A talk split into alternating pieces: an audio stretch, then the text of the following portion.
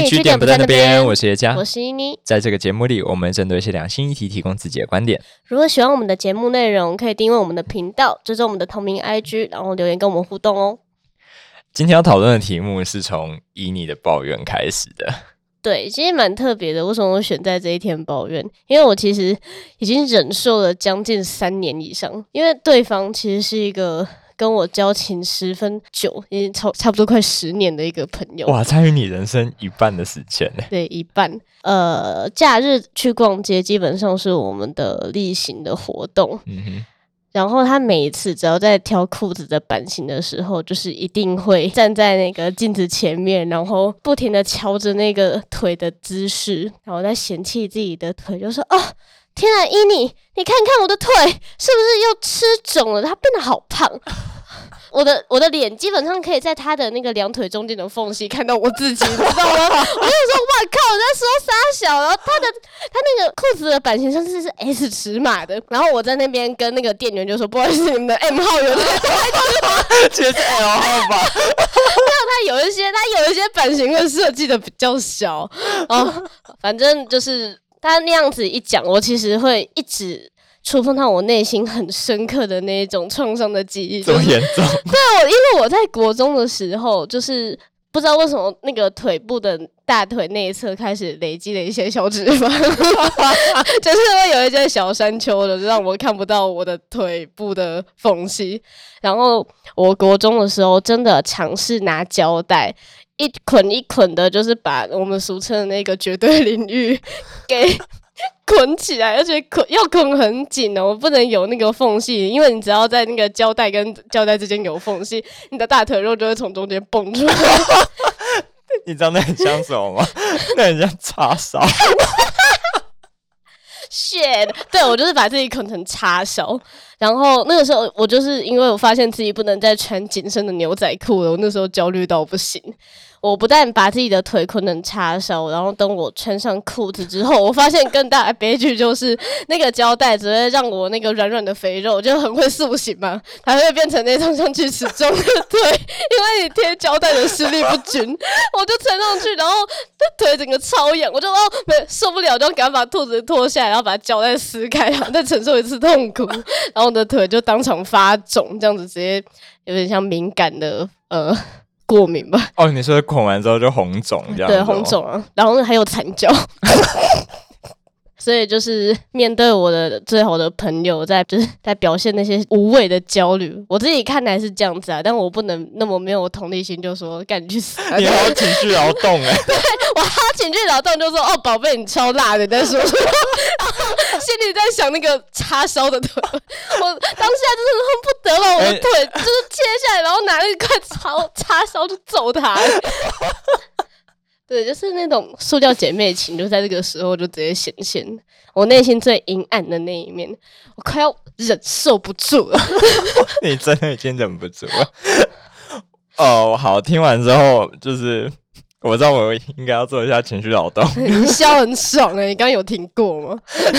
然后那就是我一个很真实的想法，就不管是你还是你的朋友，其实那种可以改变的事情都没什么好焦虑的，因为你看。就不管你的腿是太粗还是太细，你们都可以去运动。那你知道有有些事情是无法改变的吗？嗯，像是你的腿长。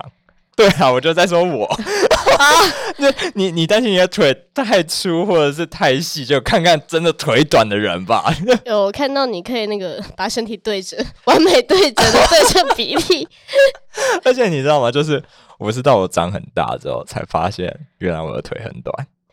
呃，你以前被什么东西给蒙蔽了双眼？我去买衣服的时候，店员都说我腿很长。你怎么会写这种话？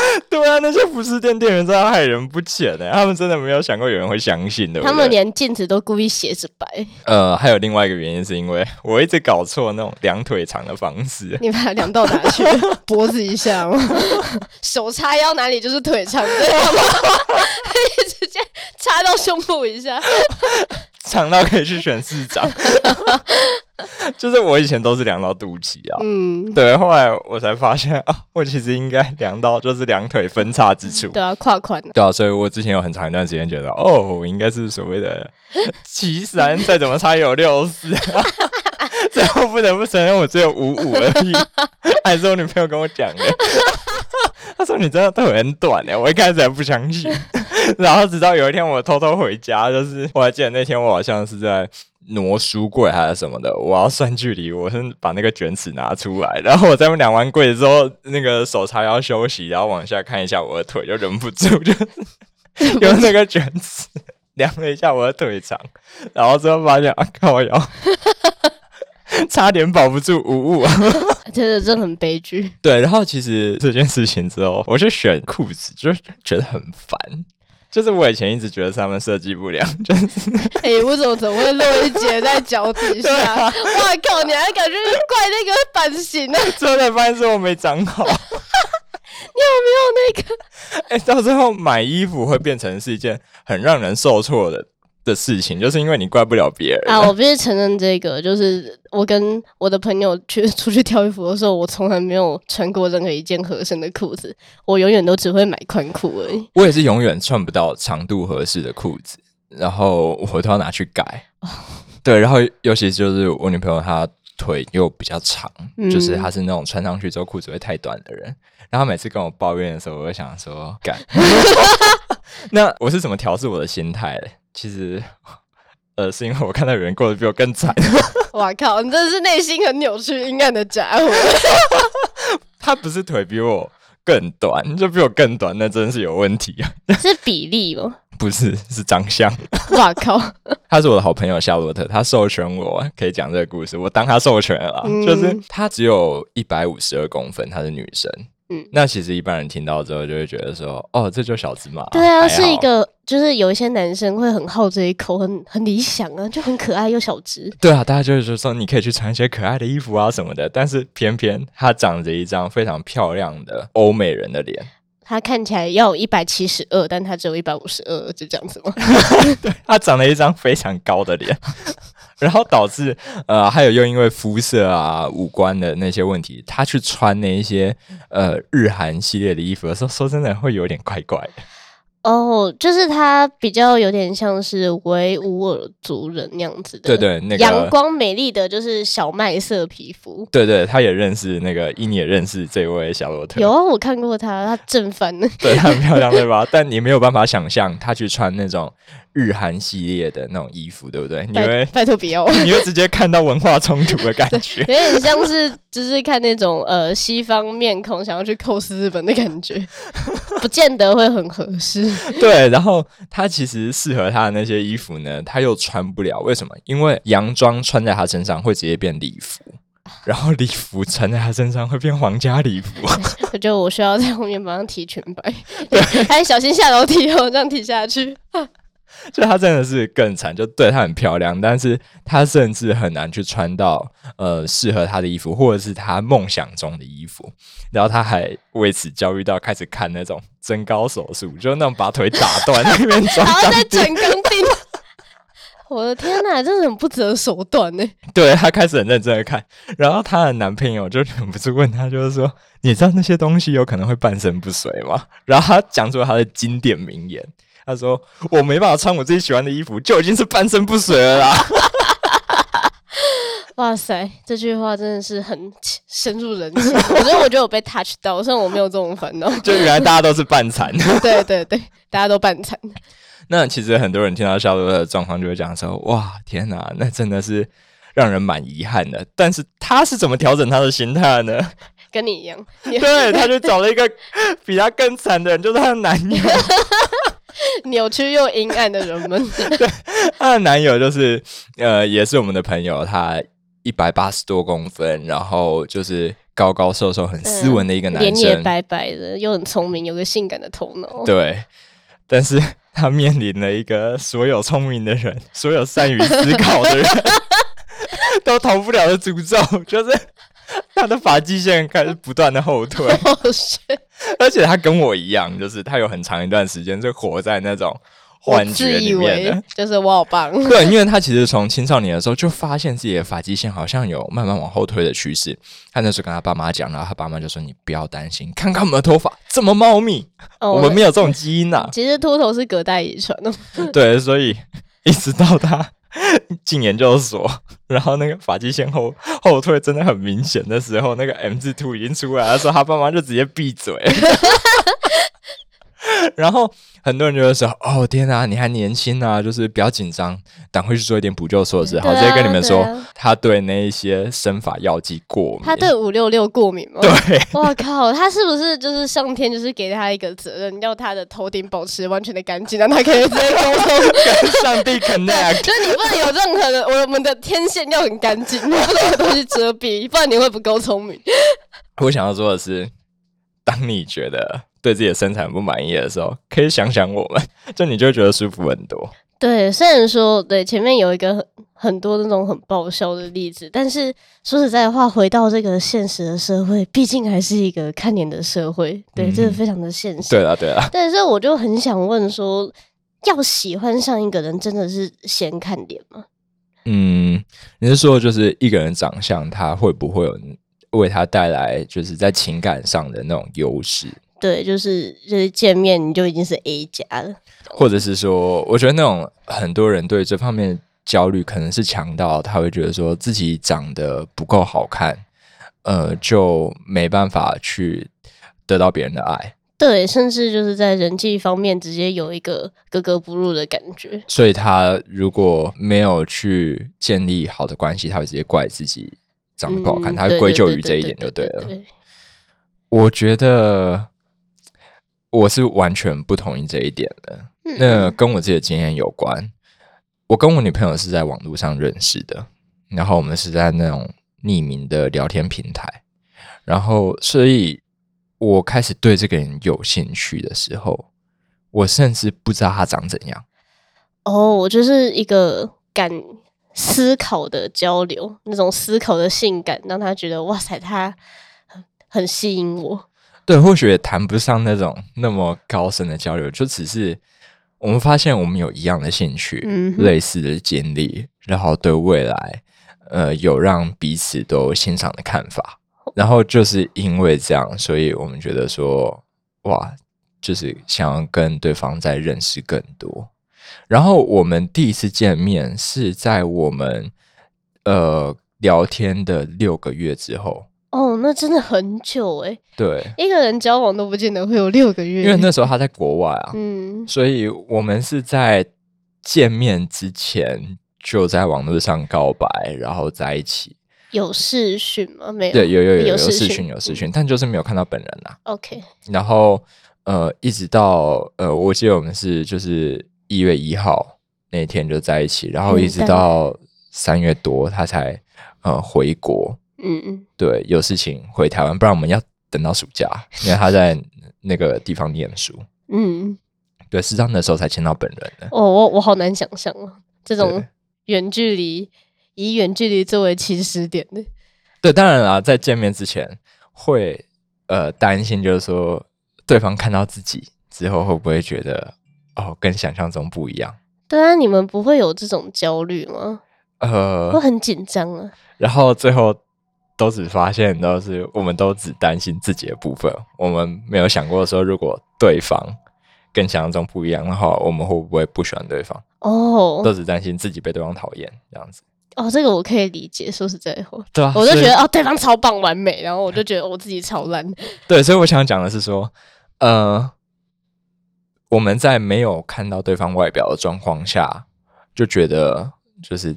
呃，喜欢上了对方，然后并且之后对于自己外表的焦虑也不包含了对对方的批评，嗯，都只是在苛求自己而已，嗯，真的。哦，我这个深有同感呢。你你也有这种就是自己在苛求自己的经验？你不知道我有多苛求啊！而且那个已经是我们已经在交往了，嗯哼，甚至在交往前期，它也是一个连续性的事情，嗯哼，就是我做了。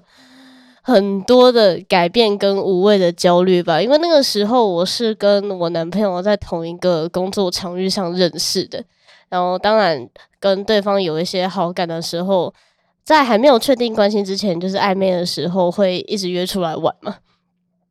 对，可是那个时候我完全忘记意识到他就是在我是那个时候的模样就喜欢上我了，因为我的发型从高中之后就一直都是极短发，嗯。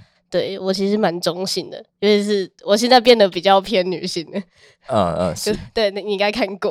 我，我高中的时候就是个臭叔叔，就是一个臭 T，你知道吗？哎、欸，你顶着那个外表，然后讲那些很油腻的黄色笑话，真的被抓起来。对，我我是为了不要让自己被通缉，所以我想说换求生欲。对，然后我那个时候。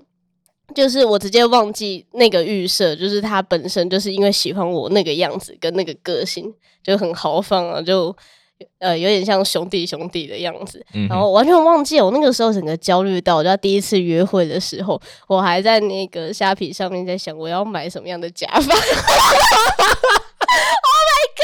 然后我就出去，然后就我就第一次坐上他的车，然后我整个坐的很笔挺哦，然后我就完全不敢讲话，然后也不敢骂脏话，就手要放在膝盖上那样。对，我就整个超僵硬，完全不知道该怎么做，然后就一直觉得说我的表现会不会不够好，我不就是不会符合那种大众对于女生的一般的审美标准，嗯，各方面。所以你会觉得就是说。女生就该要有女生的样子吗？或者是说外表，她就应该要符合某一种标准啊、呃？对，那个时候可能蛮严重的，但现在当然不会那样想了。然后在交往过后，嗯，有前期的时候，嗯，还是会因为如果他突然在我家楼下出现的话。我会宁愿让他下面等半个小时，我在楼上化妆，然后吹好头发，然后喷完香水，然后走在楼下，他就跟我说：“哎、欸，我们去吃夜市。”我想说：“干嘛那么漂亮？” 对，然后一直到现在，因为到后面我就已经认清到，就是外表对他是 nothing。嗯哼，对，然后我再也不会感到呃一开始那么的焦虑，但直到现在，我还是会。对于我身上没有带口红可以补可以补妆这件事情，就是很没有安全感。嗯，我有时候摸一摸外套，哎，fuck，耶，叫我没带口红哎、欸，那我跟你讲干嘛？你是会给我吗？然后我真的掏一根给你，我有在用的、啊，其实。对，我其实算轻微的啦，我一直不认为这个算是焦虑。哎，觉得突然让我想到，我去见我女友第一次见面的时候，我确实有化一点点淡妆啦，一点点。哦，你有跟我提过？对啊，哦，你对彩妆超懂，我真的吓到，哦哇！对啊，就是真的会焦虑，但是实际交往到现在，就其实会发现，哎，都是你自己在搞事情啊，对，对方不在意，而且我也完全不在乎，我也完全不会对我男朋友的。那个身材或者长相做出任何的批评，我永远都只是在苛求我自己。而且讲的更明白一点，真的，不管是你还是我，我们都不是因为对方的外表所以喜欢上对方的。对，我很好笑，因为他太高，我每次就是在跟他对话的时候，都跟跟他的脖子以下在讲话。所以脸是你男友身上对你来说最没用的器官呢？真的。对，而且我就算要跟他做心灵交流，也是跟眼睛。嗯，对，就是他的五官，基本上他可以是任何东西。对，想他眼睛好不好看重要啊？他眼睛蛮好看的，这倒是蛮重要的。啊，情人眼里出西施啊，真的、嗯、就是当你喜欢上一个人的时候，他怎样你都蛮觉得好看。对，我的滤镜开超重，真的，大家大家都会觉得说男朋友的，嗯。其实我觉得很多人听到这些，一定都会觉得说啊，很合理呀、啊，本来就是这样啊。但是我身边就是遇不到这种人，因为。呃，他们就会常常听到很多外貌的批评啊，然后或者说接近他就只是因为他的外表。嗯、我觉得不管是哪一种，都会让人的那种外表焦虑是停不下来的。他要么是觉得就是哦，我如果呃不好好呃去改善我的外貌，让他去符合某一种标准的话，我很难去找到对象，或者是。呃，即便找到对象了，我也会拼了命在这个关系里面，想要去维持我的某一种外貌。对耶，因为你其实你可以很明显发现，你周遭的生活刺激，然后随时跳出来的广告，都在提醒你有多丑，然后你可以变得多好。对，就是说什么呃，四十岁的辣模，然后生完小孩后身材竟然变得如此臃肿，然后我看了一下，哇靠，比我瘦，我就觉得天啊，他们也太苛刻了吧？但一定会有人，因为就是。大家都会提醒他，就是啊，你该做一下身材管理和皮肤管理哦。我觉得在这种状况底下，即便那种再怎么意志坚强的人，他知道，有时候我并不需要去取悦所有人。嗯，他大概都还是不免会有那么一瞬间，觉得就是说啊，虽然如此，但我会不会因为这样连被人喜欢的机会都没有，或者是我可能会失去呃现在我所得到的关爱之类的？对，就是要如何对自己保持自信是一件很难的事情。对啊，就是没办法，这个环境真的是充满太多恶意了。但至少我们可以想想看，就是说呃，到哪里可以去遇到那种不会只在意你外表的人？嗯，就如果。呃，我们的听众里面有人是想要开始一段新的关系，但因为外表的焦虑，然后感到却步的人。嗯，那我觉得或许比较有帮助的是，呃，来找找看有什么地方可以找到那些不会只在意你外表的人。好，首先夜店不会是那个场所。等一下，说不定夜店根本看不到脸吧。No no no no no，我觉得那样子差很多。而且我一我本来就不是很喜欢去夜店的人，因为我觉得夜店不是一个可以让你好好交流的地方。对，我也是。就啊，你在说什么？再说一次。真的只去过一次之后，我就觉得哦，天哪。嗯。那所以呃，需要好好交流的话，我第一个想到的会是，它必须要是一个可以让你们长期互动的场所。对，就是不会是一次性的联谊之类的。就那种只见面一次，嗯、然后一两个小时，哦，有些人甚至时间比这更短。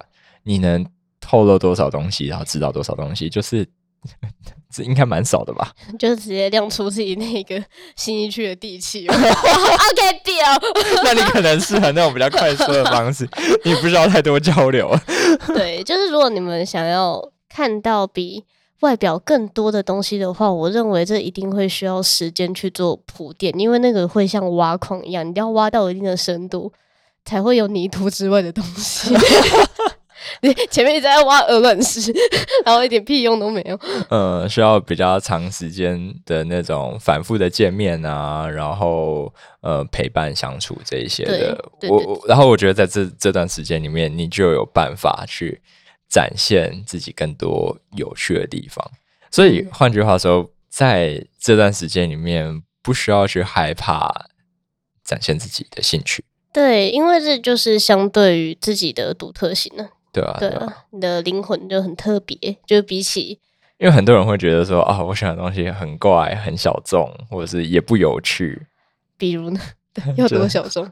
手工香皂？哎、欸，很多人他真的会。跟别人说啊，我就平常没什么兴趣啊，但是你再花多一点时间观察他，你就会发现说，哎、欸，哪没有？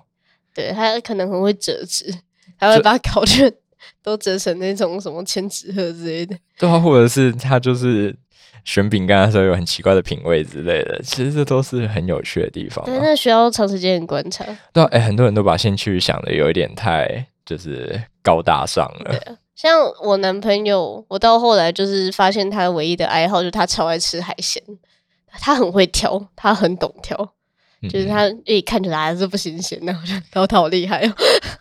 就是愿意花时间去做的事情，我觉得都可以被称之为兴趣了。嗯嗯，对吧？如果你能够睡出睡觉睡出自己的风格的话，我觉得侧睡怎样怎样怎样怎样，展现你的讲究跟坚持。嗯，我觉得那样就足够有趣了。对，其实。呃，就先从当朋友开始嘛，嗯，对啊，呃，有趣的人就会想让你呃变成他的朋友，嗯，哎，这真的很重要哎，因为我身边很多朋友，他们都会觉得我在找一个对象的时候，我就是在找一个呃对象的候选人，而不是去交一个朋友。哦，他就是哦，我今天认识你，就是想让你成为我的对象。对对对对，他们会很想要去避免成为朋友这件事情。哦，为什么？因为他们会觉得朋友就代表没戏啊。哈，就因为我不会对我的朋友有感觉，他们很常这样讲。哎、欸，我这一生是怎么活过来的？他直接推翻我的人生定理。哦，你好屌哦，你一直都是从朋友开始的，对不对？哦，对。其实我也是，就是跟一个人相处久了，我才会对他有其他。更多的那种想法跟企图，对，因为我不知道该怎么让我一眼定钟情，因为我看到的东西毕竟很少。对啊，而且就是相处久了，你才会有那种更坚定、更明确的感觉嘛。它不是那种、嗯、哦，你看对眼了，瞬间产生的激情。我知道那也有可能去找到好的缘分，但我自己也是更愿意去相信那种长时间的观察跟互动底下对一个人产生呃产生的感受？嗯，我觉得就是人跟人的差别吧。可是我会比较难想象那种直接狩猎的话，会让我蛮 没有安全感的吧。就是他今天他的意图很明显，可是我会觉得这样子会少了一点保留。像有些人他的安全感呢、啊，如果没有特别的强烈的话，你会让他感到很紧张。嗯嗯，而且我觉得从朋友出发这一点真的很重要，因为第一个，首先你在交一个朋友的时候，你首先看的是跟他聊不聊得来，他的内在你喜不喜欢，你不会是先看脸，对吧？我讨厌丑的朋友，这样好坏哦。你说什么？我跟你说什么？我的死党都长得不好看吗？靠北，没有啦，不会啦，就是朋友，就是相处久了之后，你就觉得他看得很顺眼嘛。对啊，一定的，因为就是对对方外貌的那种感受，我觉得都是有其他情感基础之后的一个结果啦。嗯，对啊，所以呃，首先就是呃，当做在交朋友，你就自然而然不会用。外貌在挑人，对方也不会这样子来挑你。然后再来就是说，因为是在交朋友，所以你会特别注重的就是聊不聊得来这件事情。如果一段浪漫关系它没有这种友情的基础，我觉得应该很容易碰到那种尴尬的状况吧。就是你发现你跟这个人没话讲，没有事情可以一起做，你突然发现他的政治立场跟你不一样，都有可能。不是你突然发现他是妈宝啊，这很严重哎！Oh my god，血字超严重，真的。然后再来就是，如果你一开始就以在挑选恋人的眼光去看待别人的时候，你应该会觉得空无一物吧？就是没好像没有人可以呃成为你的这种人选，或者是他们的距离感觉都离你很远，然后你在互动起来应该也会很紧张吧？哦、毕竟一开始就要跟人家缩短这么多距离。我自己的感觉啦，但是如果是以交朋友的心情在看的话，就会觉得，哎，要开始一个互动其实没那么困难，而且可以渐进呢。对啊，就是人选也会变多嘛，嗯，就不会觉得说我到处都找不到人了，然后再花时间跟这些人相处，来确定自己的感觉。我觉得不管对自己或别人来说，那个压力应该都会小蛮多的。好。对，我知道耶加的刚刚那个结尾做的很鸡汤，但我必须诚实的说，这个其实就是我们身为普通人，在这个社会底下的标准，谈感情最深刻的经验。嗯，对，你看什么什么叉烧腿，天哪！对，这种那么悲惨的事情，五五身，秃发，长得欧美的脸，很短的身材，对啊，对啊还是有人爱啊。对，所以我其实是很深刻的相信，就是一个愿意接纳你的另外一半，他其实早就已经不在乎你的外表。嗯嗯，对，他看的是灵魂啊，对啊，因为呃，身体会老嘛，但灵魂应该会越活越有趣。嗯，我是这样觉得。那希望大家可以在新的一年呢，就是不要因为这些身体焦虑让自己绑手绑脚，就让自己多多认识一些有趣的人，然后做自己想做的事情。嗯，真的。那呃，二零二零真的已经够鸟了啦。对啊，已经很糟糕了。对啊，所以不管怎样都会更好的。二零二一不要对自己那么苛。对，不管怎样都一定会够好。嗯、OK，那就祝大家的新年计划都能够顺利的开始。那。新年快乐！新年快乐啦！拜拜！拜拜！